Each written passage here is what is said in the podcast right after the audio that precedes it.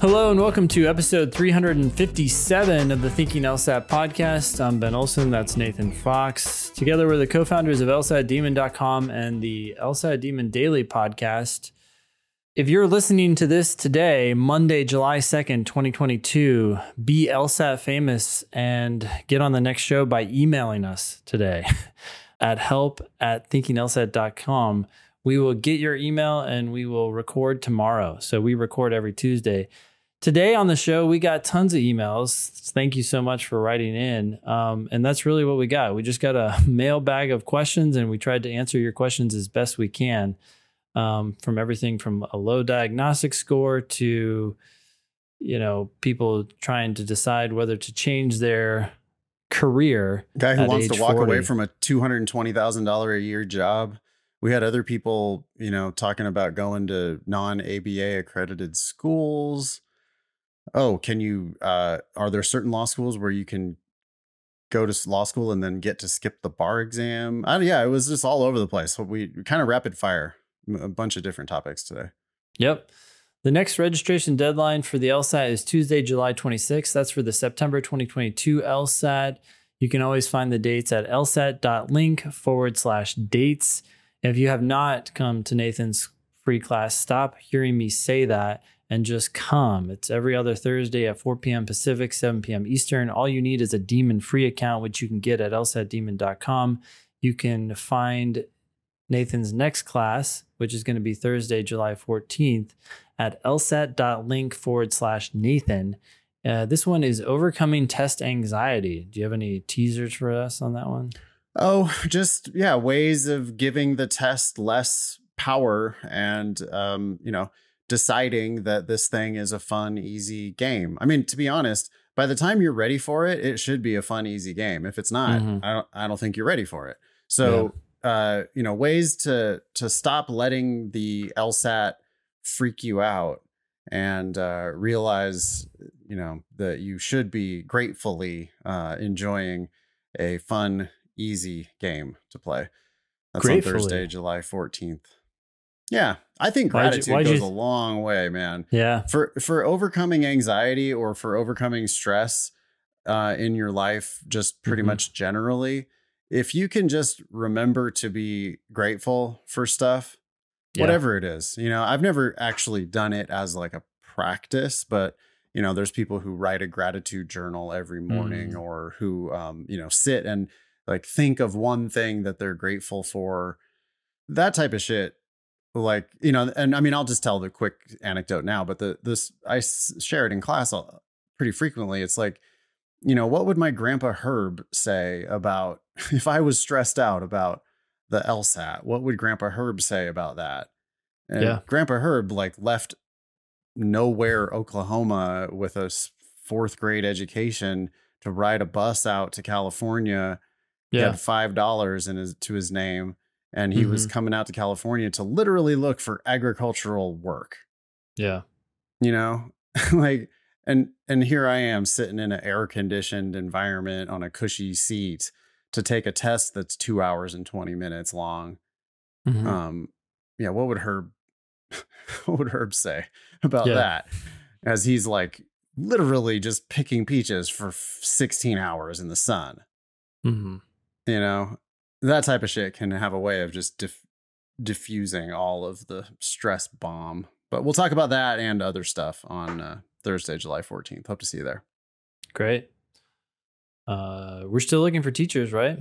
yep we uh, just hired one this week but we're uh, always looking for auditions. Um, we're not going to hire everybody who applies. We need uh, your uh, 170 something lsat official score report. We need a video of you teaching a game or a logical reasoning question. We're going to have you meet with Matt. If those things go well, we're going to have you meet with Matt to teach through a couple of random questions, which you should be able to do if you're going to be an LSAT teacher. You need to be able to kind of think on your feet and just explain a couple random LSAT questions.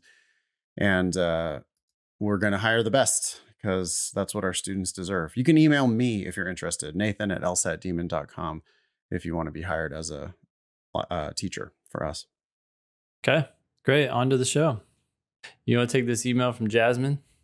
Sure. Says, Hey, Ben and Nathan, I read that LSAC is willing to lend test takers extra time for issues like anxiety or ADHD with a letter from a physician. I was excited until I told my mom.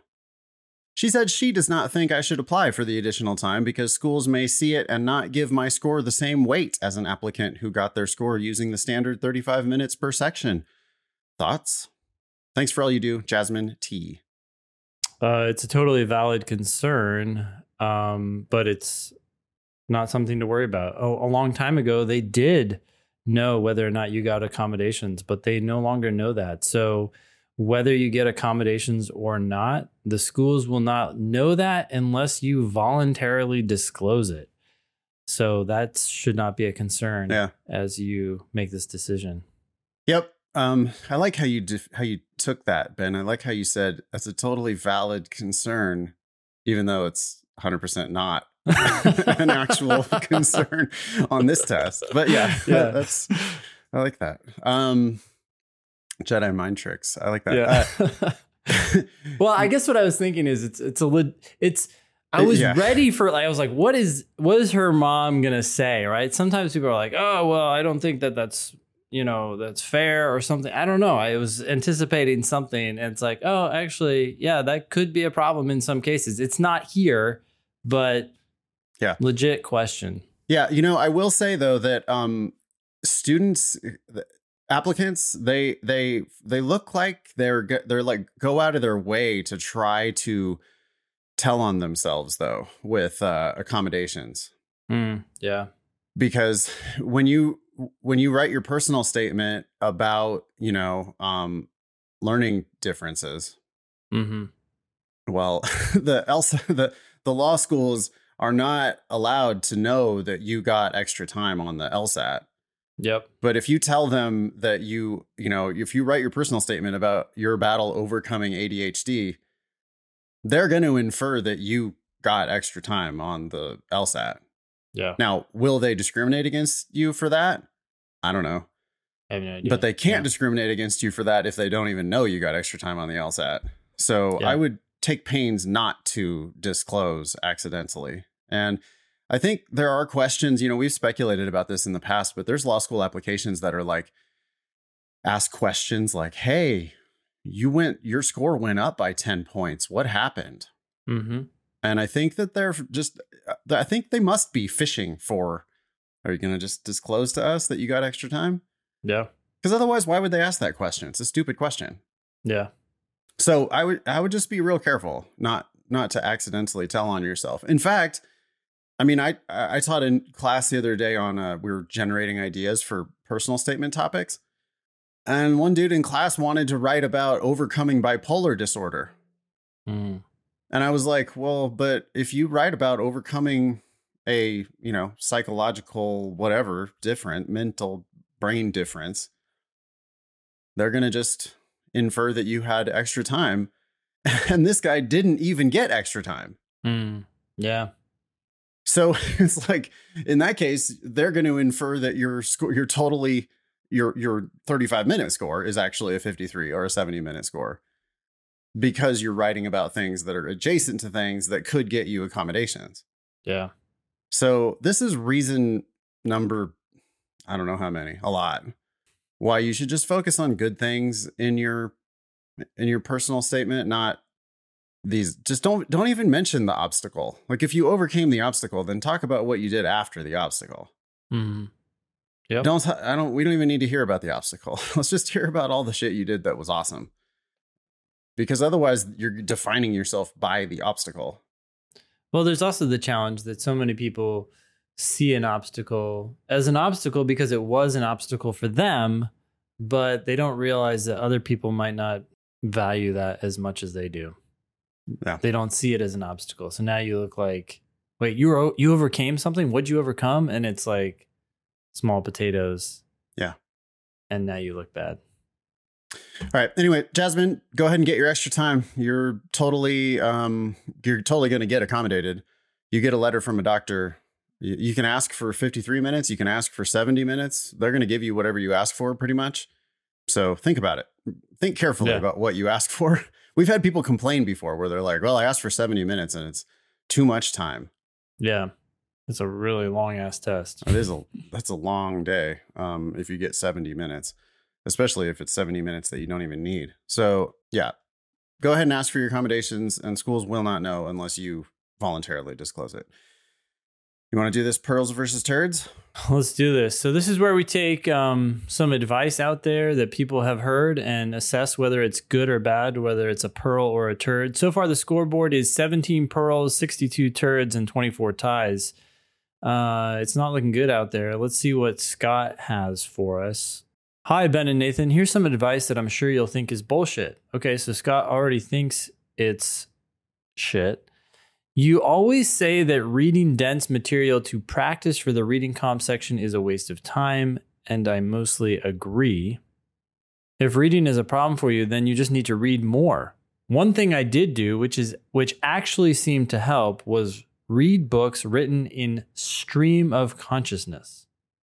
Cassandra by Christina Wolf is Christa. a great Christa, sorry, Christa Anyways, by Christa Wolf is a great example. It's one unbroken chapter that jumps back and forth in time and takes place entirely in the mind of the narrator.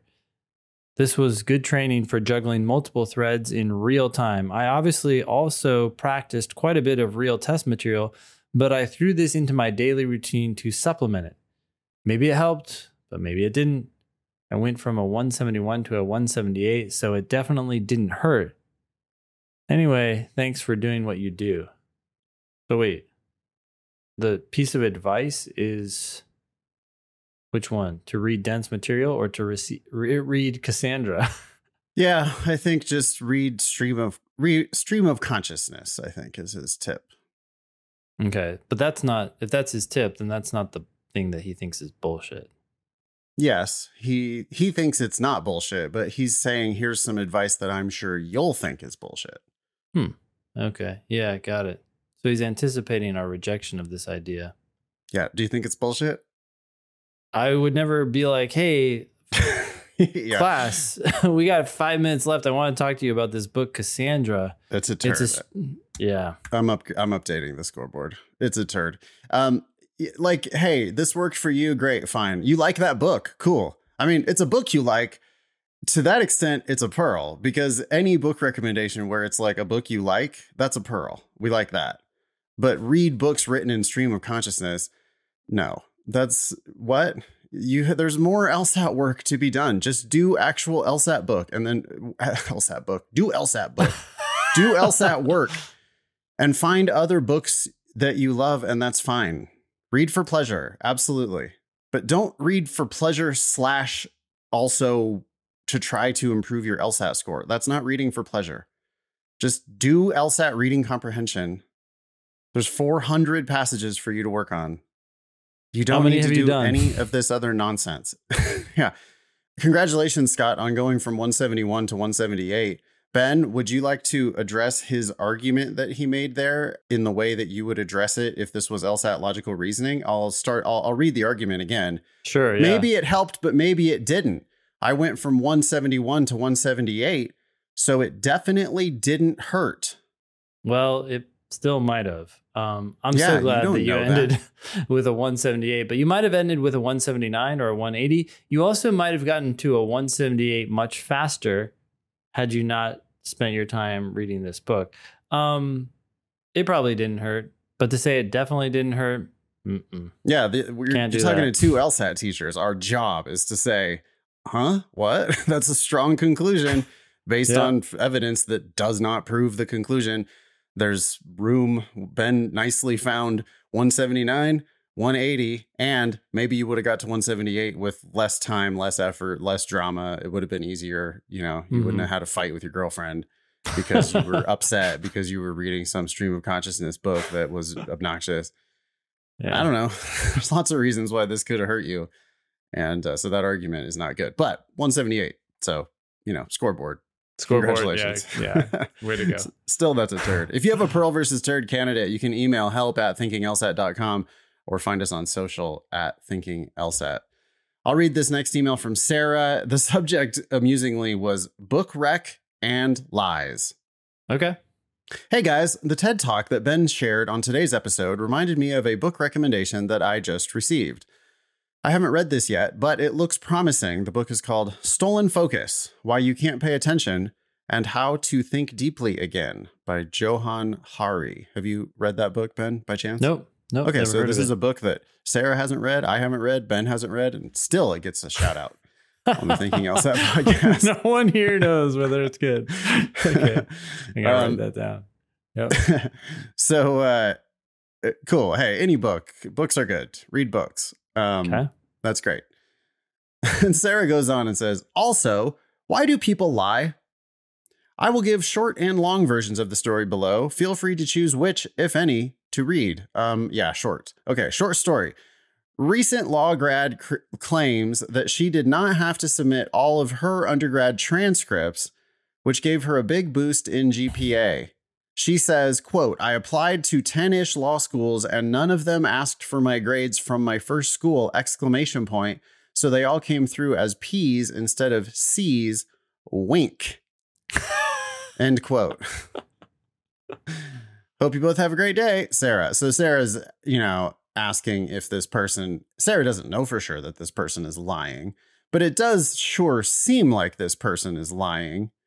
It does seem like they're lying. I mean, I could also see this complex system being imperfect and unable to detect all, you know, mischievous uh, Well- submissions. She also could be applying to non ABA schools, right? Like, we don't even know if she's using the credential assembly service. Or ABA schools that don't give a fuck, right? yeah, They're but like, don't I would think "Take LSAT us." gives a fuck though, right? Don't don't you have to I would think oh, sure. Yeah. Or hey, she could have just misrepresented herself on her credential assembly service, right? I don't have any other schools. That's everything. Yeah, in credential Thank- assembly service, if you just don't list your first school that you ever went to, I don't know, maybe they wouldn't find out. But you know who might find out? Yeah, Mm, the character and fitness review. the state bar when Yeah. they like have private investigators looking into you to see if you made any misrepresentations on your application for the bar or on your application for law school. I mean, they may not look that closely, but this is the kind of applicant who might also end up raising red flags in other places that would then lead them to investigate. Yeah, it sounds like the type of thing that could be complete bullshit. This could just be Yeah. internet lying, which is rampant. hmm It could also be somebody who, yeah, they might have lied to Credential Assembly Service.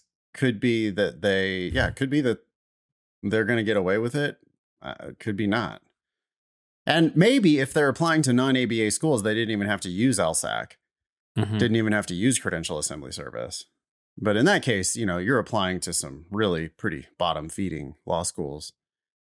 And um, you better know what you're getting yourself into because if it's if it's not an ABA school, then it's not going to. For one thing, it doesn't certify you to sit the bar at any other in any other state than the one you're studying in. For two, um, you're going to have to take the baby bar. Well, that's actually good for you because if you fail the baby bar and just fail out of school, then You're This- done. the school Yeah. can only soak you for one year of tuition instead of three years of tuition. But anyway, don't know why people lie, Sarah. People do though. It's weird. We, yeah, people, well, what? They lie to get ahead, right? It's a shortcut. Yeah, but uh, like online, it's like lying to get likes, you know, lying to get clicks, lying to get some dopamine from from Yeah. people from people following you on Instagram or whatever. It's gross. Alrighty. Well, thanks for writing in, Sarah. Um, we hope you have a good day too. All right, what's this next one? It's just This is- anonymous. Yep. Okay. Hello. I'm looking into applying for an online law school, Concord Law School, which is not ABA accredited, but is accredited by the State Bar of California. The pros are that it is significantly cheaper than an ABA accredited law school, and I can start as soon as this fall. Comma, I wouldn't need to wait until next fall. I would love Ben and Nathan's opinion regarding this. I think it could be great. It could also be terrible. Um, if you work at a law firm and that law firm is going to hire you after law school and they're like, yeah, you just need to get your JD so that you can start working for us as an attorney, and we don't care where you get where you get your JD, you just have to get your JD and pass the bar, then yeah, by all means, go to Concord Law School. Pay Yeah. nothing relatively to go there. Uh, get a JD that is not good anywhere besides California. You're going to have to take and pass the baby bar after your first year, but that's good for you. That's consumer protection. If you don't pass the baby bar, you should definitely give up. If you're like trying to go be a big shot attorney, though, then this is a terrible idea. Like if you if you think you're going to just go out there and get yourself a big time job paying $100,000 a year from Concord Law School, you're not. No. You're also limited to California for your life, right? I don't know how that works. I don't I don't know if bars after you've been barred in one state, maybe there's a way to get barred in there might be state. some reciprocity Mhm. states, right? Yeah.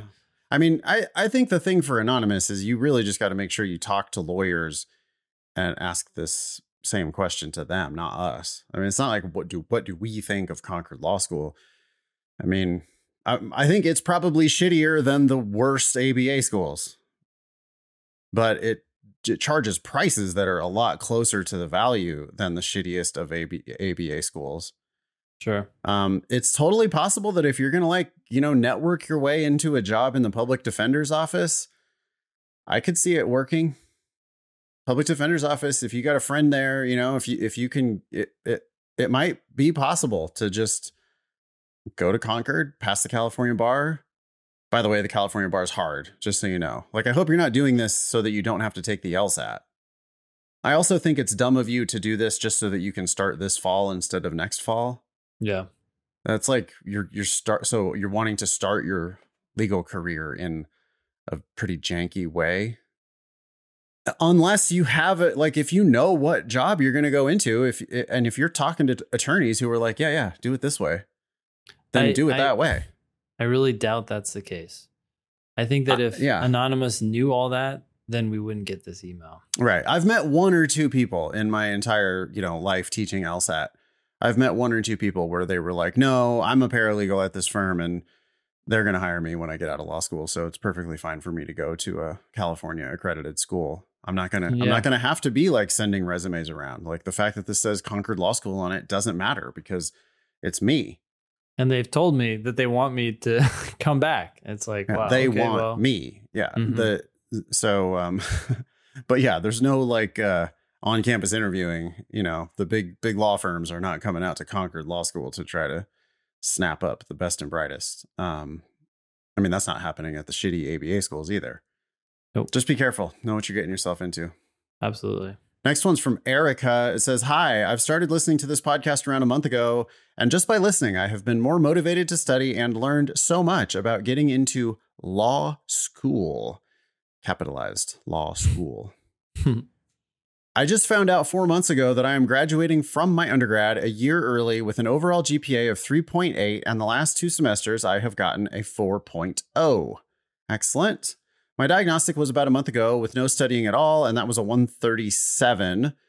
I know I am still early in the learning process, but it is so hard not to get discouraged about some of my practice scores. Do you guys have any advice? Thanks, Erica. Absolutely. Any problem you encounter, including the LSAT, can be broken down into smaller chunks. Just start by trying to get into the 140s. You're gonna you're gonna be successful at this test if you can start making progress, um, even if that progress is small. Uh, that's how you get motivated and get going. and even smaller than that. The way you get from 137 into the 140s is by understanding your mistakes. Don't ask us questions. I mean, thank you for writing in, Erica, but don't ask your teachers questions about your score. It's too, you're talking, it's too big picture. Yep. You, you need to ask questions that are about individual questions that you're missing. You missed a lot of questions to get a 137. A lot. I mean, you're you're understanding you know, it's not like this is a score in the 120s where you're understanding almost literally nothing. A score in the 130s, in the high 130s especially, you're you were able to solve some of the questions, but not nearly enough of them. You're making too many casual mistakes. You you need to slow down. I'm almost certain You're doing too many questions. You need to get paid more for the work you're doing. Slow down one question at a time. And then when you have an opportunity to talk to somebody like Ben Olson, you need to be asking, like, hey, this question right here, what is it? Why am I not getting it? I I, Mhm. I don't understand why the answer is B, not D. It really feels like it should be B to me. Explain this to me. Those are the questions that are going to actually move the needle. Any of this like worrying about your score or thinking about am I going to be able to get to X score on X time frame, which is really common. Those things just don't they don't do anything. Yeah. It's not you're not you're not actually doing the work. You're it's like stats right? Rather than like actually grappling with the work that needs to be done, which happens one question at a time. Yep. Thanks for writing in. We have a streak leaderboard on the dashboard inside LSAT Demon. And that streak leaderboard tells us which people have done at least one LSAT question every day for the last 71 days. That's the current high right now. We have what? It's a five-way tie at the Oh, top. five way tie at the top with Michael, Grant, George, Garrett, and Colin. Garrett gets a shout out for having a photograph of, I assume, himself. Yeah. Colin gets a shout out for having a movie promo poster from Legally Blonde. Yep. So good job, Garrett, and good job, Colin. Yeah. Hot on your heels, though, is Vin and Rebecca. They have dogs, and they're 70 days. They're, they're going to catch you. Grant, George, and Michael need to step up their game on uh, getting a picture into their profile. Yeah. The You want to be at the top of the leaderboard, you got to have a picture. Can you make that? Can, can we do a feature request? yeah. It's a requirement. No, no, no, not a requirement. It's just Oh. that it uh, prefers people who do have a photo. Oh, I see what you're saying. So if you're tied, That's the tiebreaker. It gets them. That's a good tiebreaker. Uh, Do you're it. equal equal otherwise. Yep, of course. Okay. That's the great thing about making your own app. You can set your own rules. We do whatever the fuck we want. Yeah. All right. That's the streak leaderboard update. Wow. 71 days in a, lo- in a row. That's a lot of studying. Yeah. Nice work. People who do that make a lot of progress. So good job. Cool.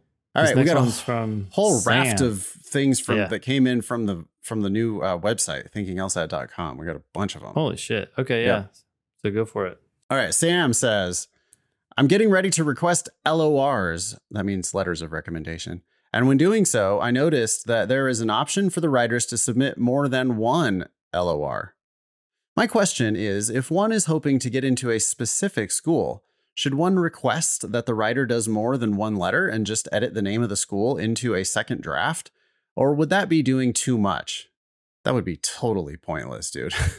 just changing the name, that would be No. very dumb. yeah.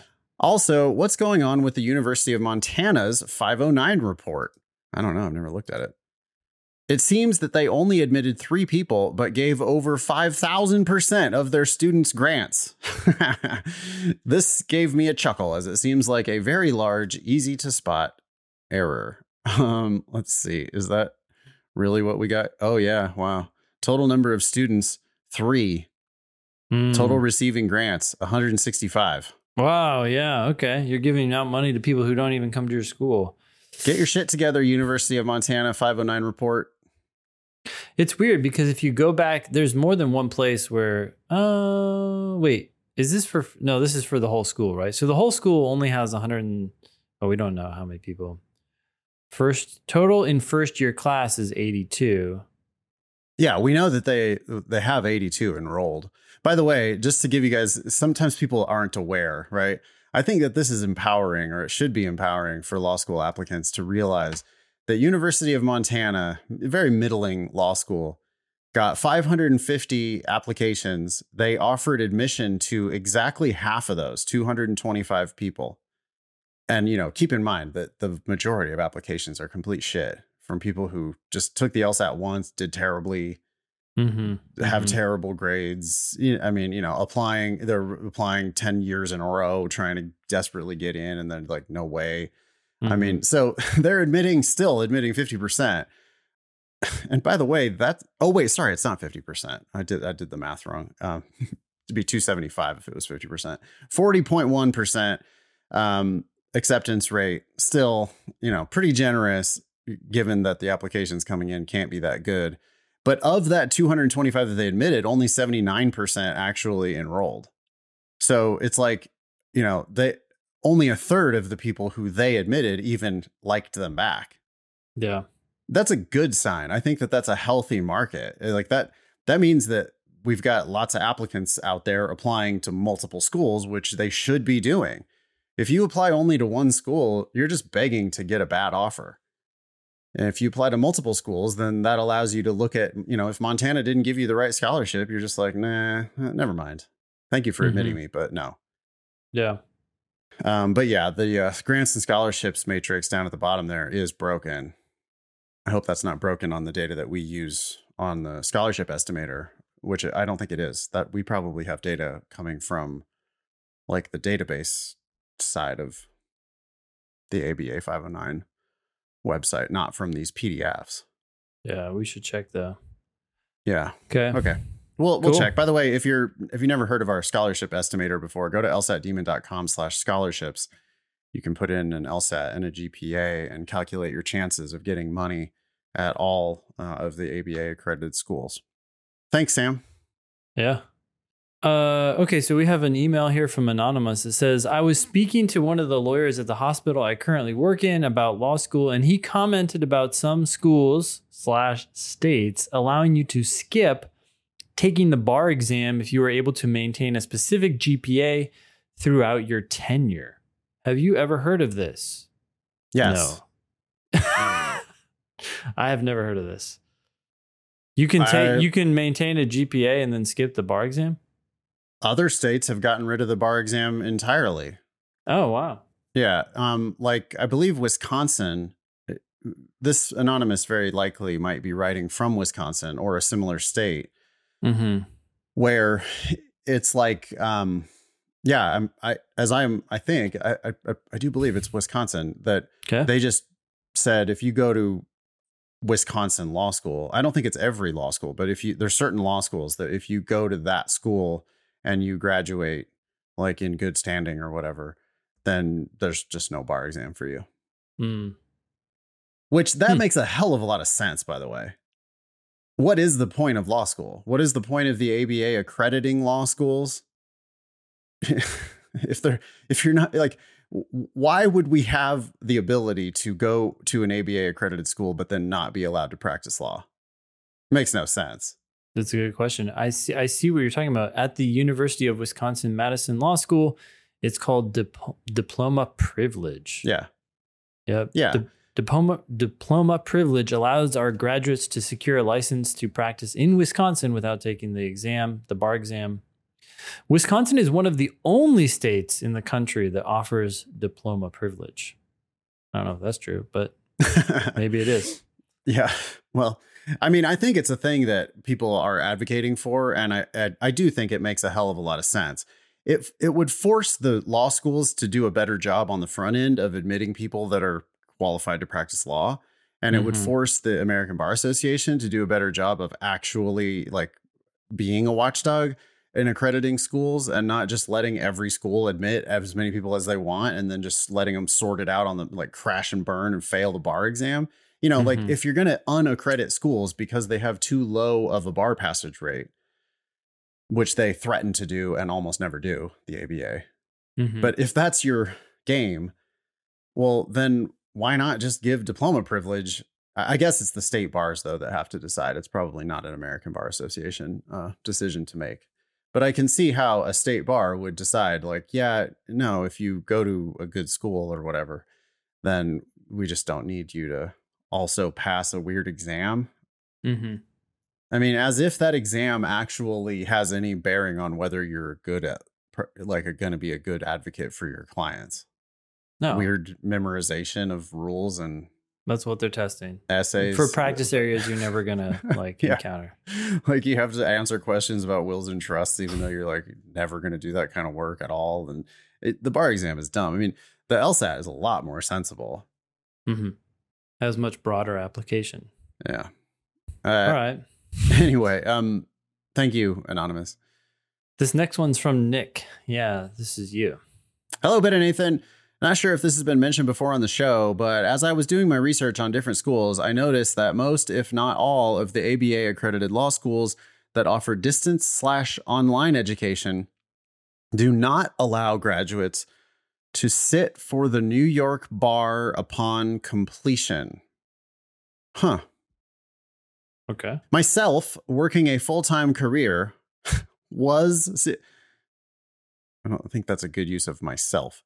Um, I, Yeah. working a full time career, was seriously considering applying for these programs. But now that I hear this, I'm a bit turned off as I don't want to limit my potential for where I may end up practicing law in the future. What are your thoughts on this? Do you believe the NY Bar will change their guidelines in the future? Is it still worth it to go with one of these programs? Thanks. Well, so the little I know about these programs is one, there's not that many of them. And the ones that do exist still all require you to come in at least once a week or twice a week. Uh, you have to do a certain number of hours on campus, whether that's on the weekend or over the weekdays. It sounded to me like it's online, but kind of not really. So, and that was because of some ABA rule. Yeah, I would call the New York bar and ask them. I don't know. I don't know if this is even real. I don't I don't know if that's true. I would start with that. Figure out whether this is actually true or not. Call the New York bar and say, "Hey, I'm thinking of this particular online JD, I but I want the ability to sit the New York bar. Is this going to do it? No. Why? Oh, really? Do you think that'll ever change in the future? Uh, I would ask them the questions. We can't. I can't speculate at all about what the New York bar will do. I mean, Yeah. I you know I can speculate that I believe online education is better. Like I, I'll be shocked if it doesn't go that direction. I understand that there's a lot of people with big you know fancy offices on campus who want uh, their students to come worship at the altar of uh, you know the dean um, Mhm. on campus but i don't think that that's a productive i don't think that that's a smart decision for the future i just know that like online lsat education is wildly more efficient than in-person lsat education was like our student achievement our student improvement it seems like it has doubled since covid Yeah. i mean Well, it's like insane it's just way more efficient Yeah. The uh, counter argument to the online movement, i I just heard on Freakonomics. Did you hear it? They were interviewing the president, I think, of Brown, and she was saying that they had hoped or thought that they would be much more online at this point. But given the fact that their students seem to resist it, there is, I guess, a demand for that environment right? Like there is there is something being sold there about going and being Well, with a bunch of other people in that's person. the college experience. You're 18 Exactly. yeah so i think there are differences right? So with something very specialized she even mentioned this online seems to be way, way better and that fits right into what we're doing right? We're helping people with the lsat it's very targeted. Niche. Yeah and so that seems to be more effective. So whether that's the that's, true question for then. law school right? Like Is that is law school more like the college you're experience doing it for show, you're doing it for the campus experience, you're doing it Mhm. because of the parties and the dating and the peacocking around campus. peacocking is that why we're doing it? yeah Or are we doing it because we're actually educating people? yeah Because if if you're just educating people, online is better. In 2022, online is better. I mean, not kindergartners. don't no don't conflate the not. issues. I've heard people be like, "Oh no, online's not for me." My kid did. My second grader just couldn't. It's like, yeah, okay. Are you a fucking second grader, or are you gonna be reading uh, documents and figuring out what it says and doing things based on the words on the page? Because that's what lawyers do. Mhm. like lawyers don't go. I don't know. Like courts online now in a lot of cases. Yeah I know lawyers who are fully remote. They do all their meetings on Zoom. Why the fuck would they meet in person? hmm It'd be a waste of very valuable time. yep traveling there yeah Is it for show or is it about actually getting work done? That's the question of in person versus online. I don't think it's too crazy to say that it might be for show. I, mean, agree.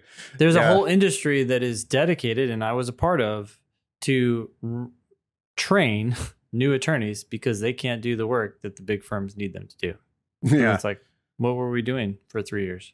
So if law schools don't go increasingly online, they'll be they'll, they'll it'll we'll we'll know that yeah okay we see your game.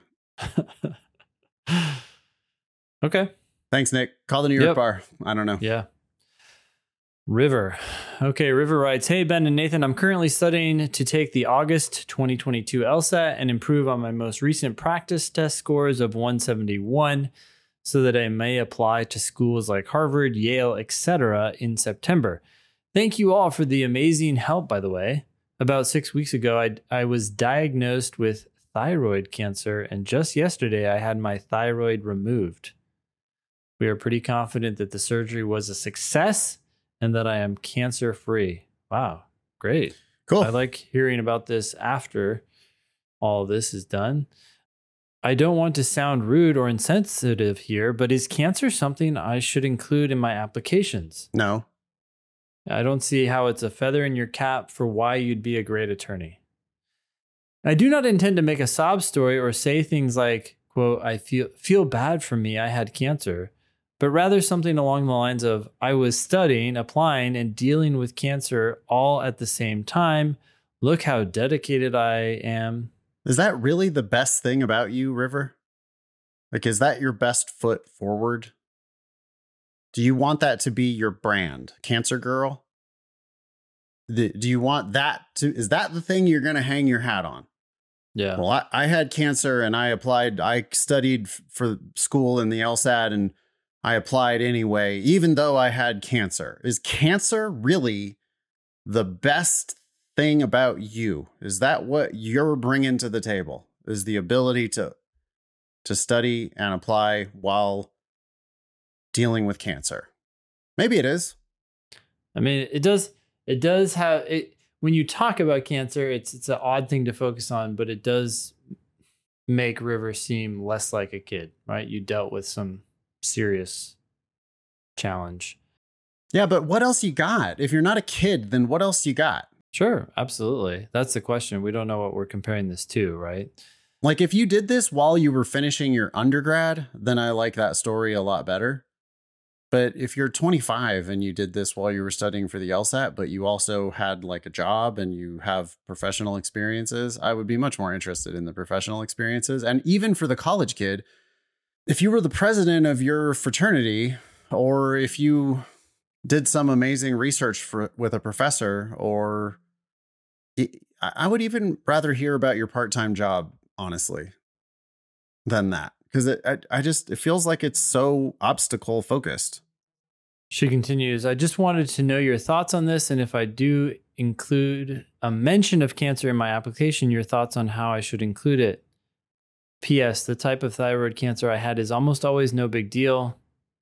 The possible complications are rare and not that severe, and the surgery was extremely easy. I don't intend to lump myself in with other people diagnosed with cancer. Pretty much everyone else has had it worse than I did. Thanks. I I mean that's even just like another reason to let this go. Focus Yeah. on because otherwise moving if you forward. all right Yeah. so if you disclose oh this was thyroid cancer it was no big deal then people are going to go oh so it was thyroid cancer cancer it's no big deal. Why are you taking up valuable real estate on your personal statement telling me about this?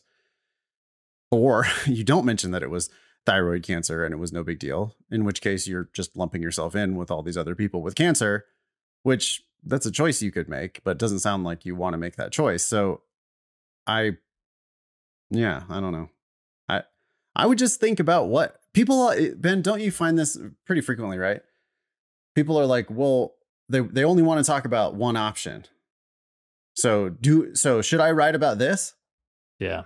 and it's like well i don't know what else you got That's just a general like life challenge too, right? We've talked about this on the show. There's a name for it. It's called tunneling. So it's like, should I write about this or not? And then it's like, well, not doing it sounds like nothing.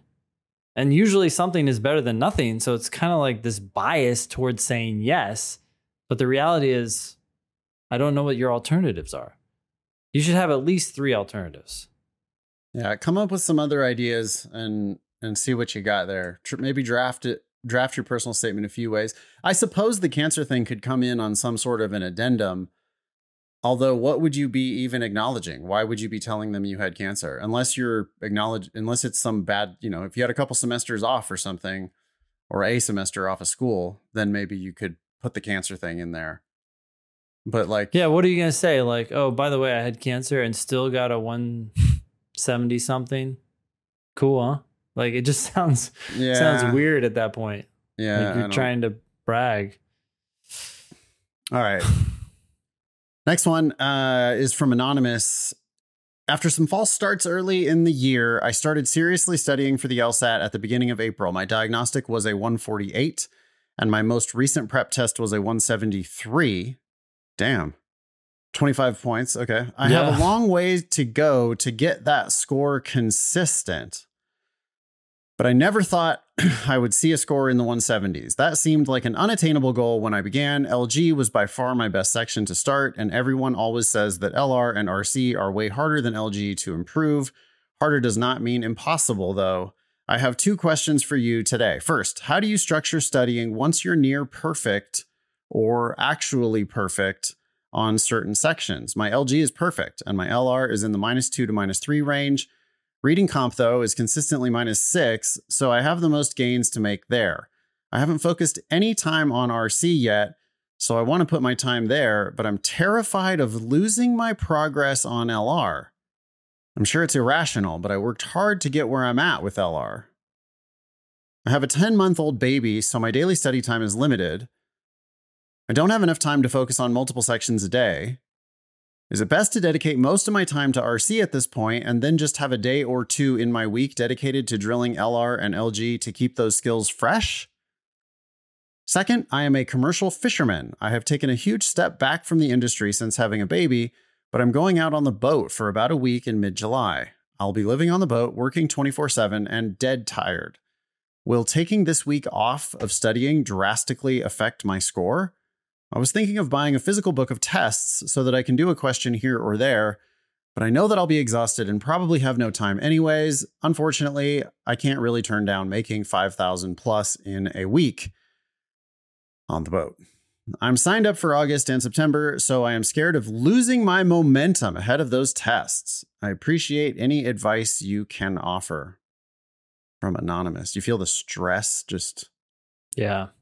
Anonymous, you're going to be just fine. yeah. Don't study on the boat. That sounds like a nightmarish place to study.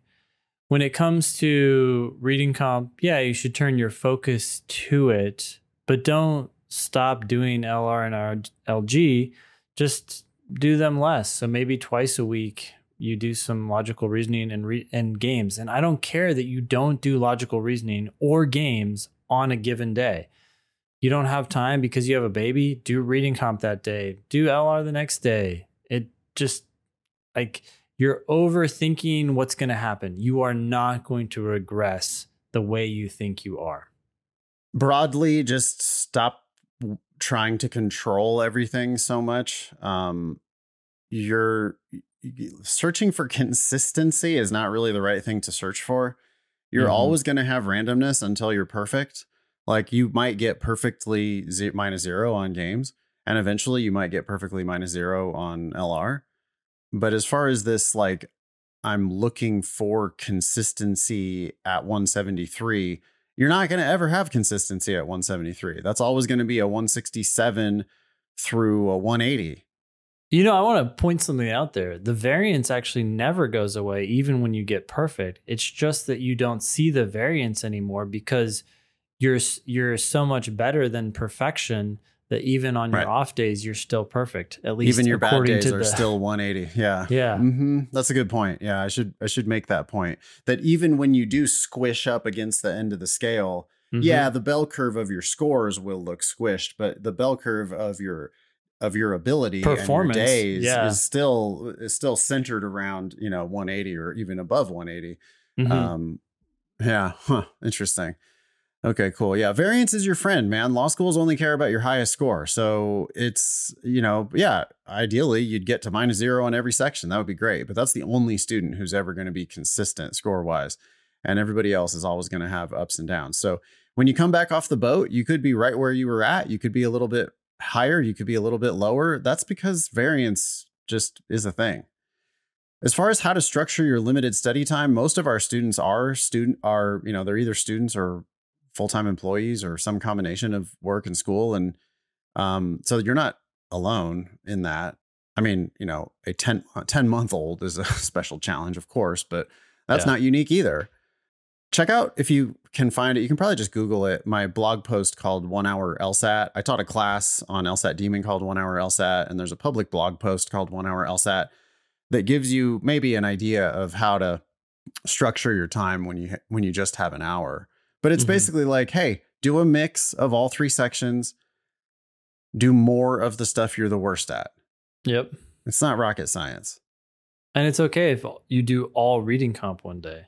Yeah, yeah. Oh, no, I mean, Some- I think yeah, that's only sensible. Like you're not going to be doing a mix every day.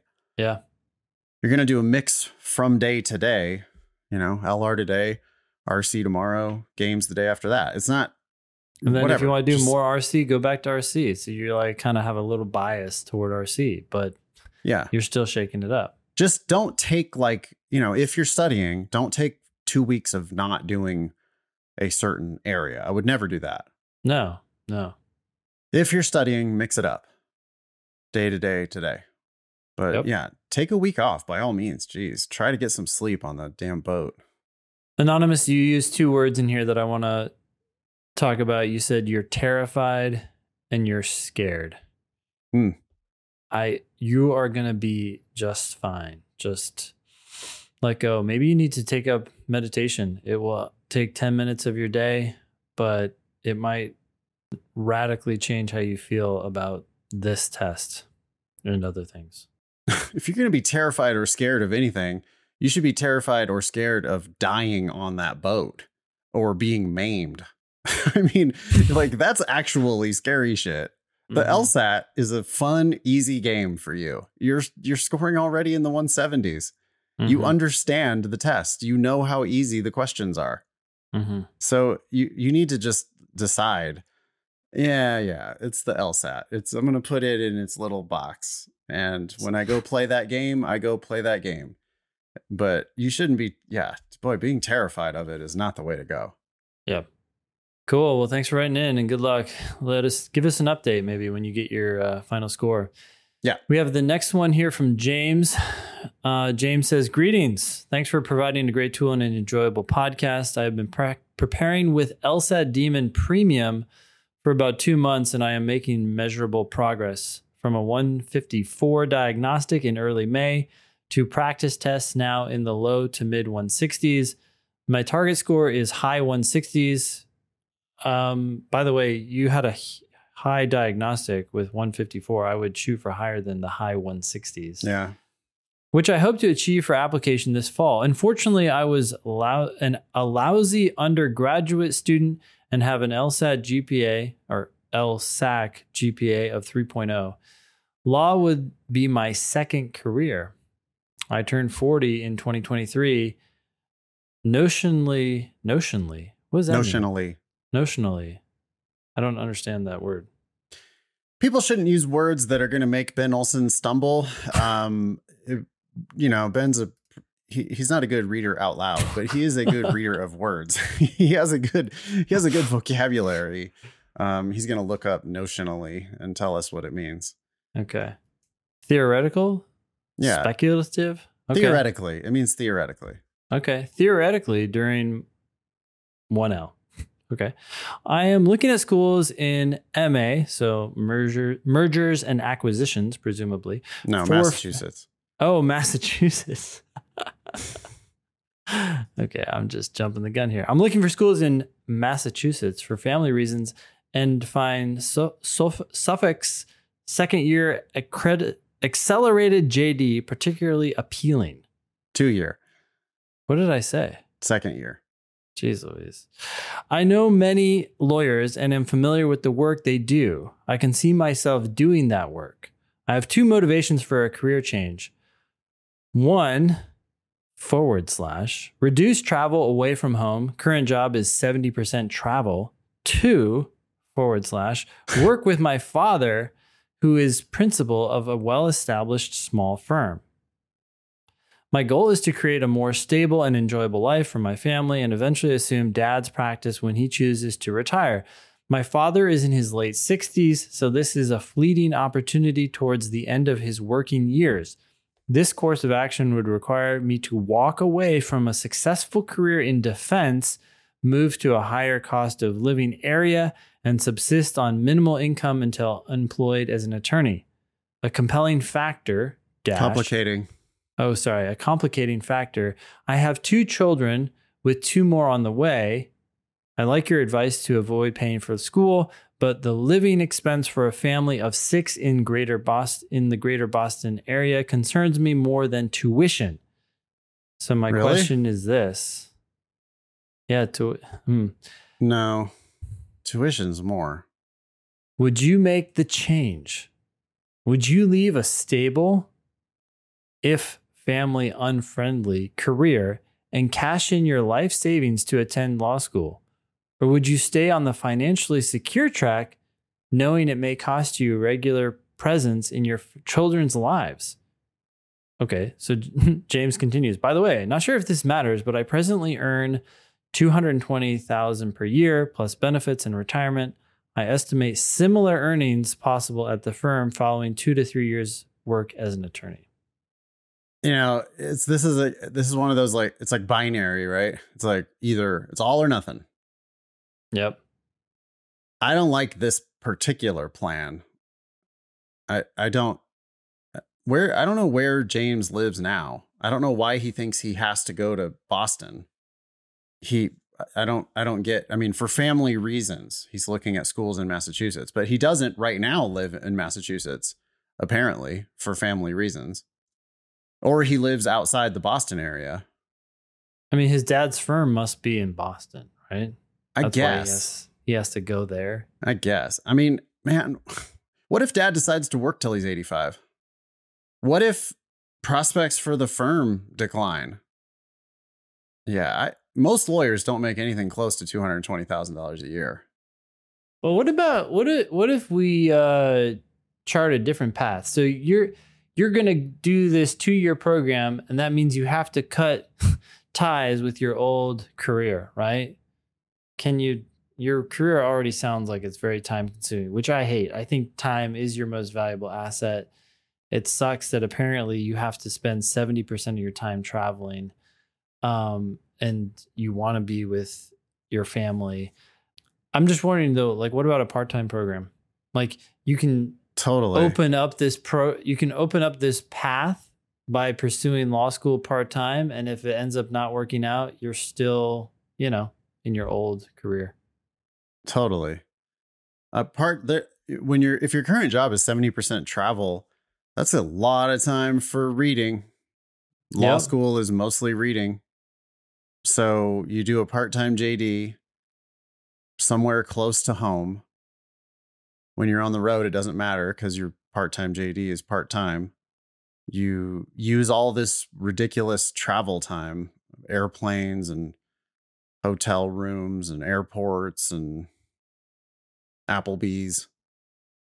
And, you know, you do your studying. you do your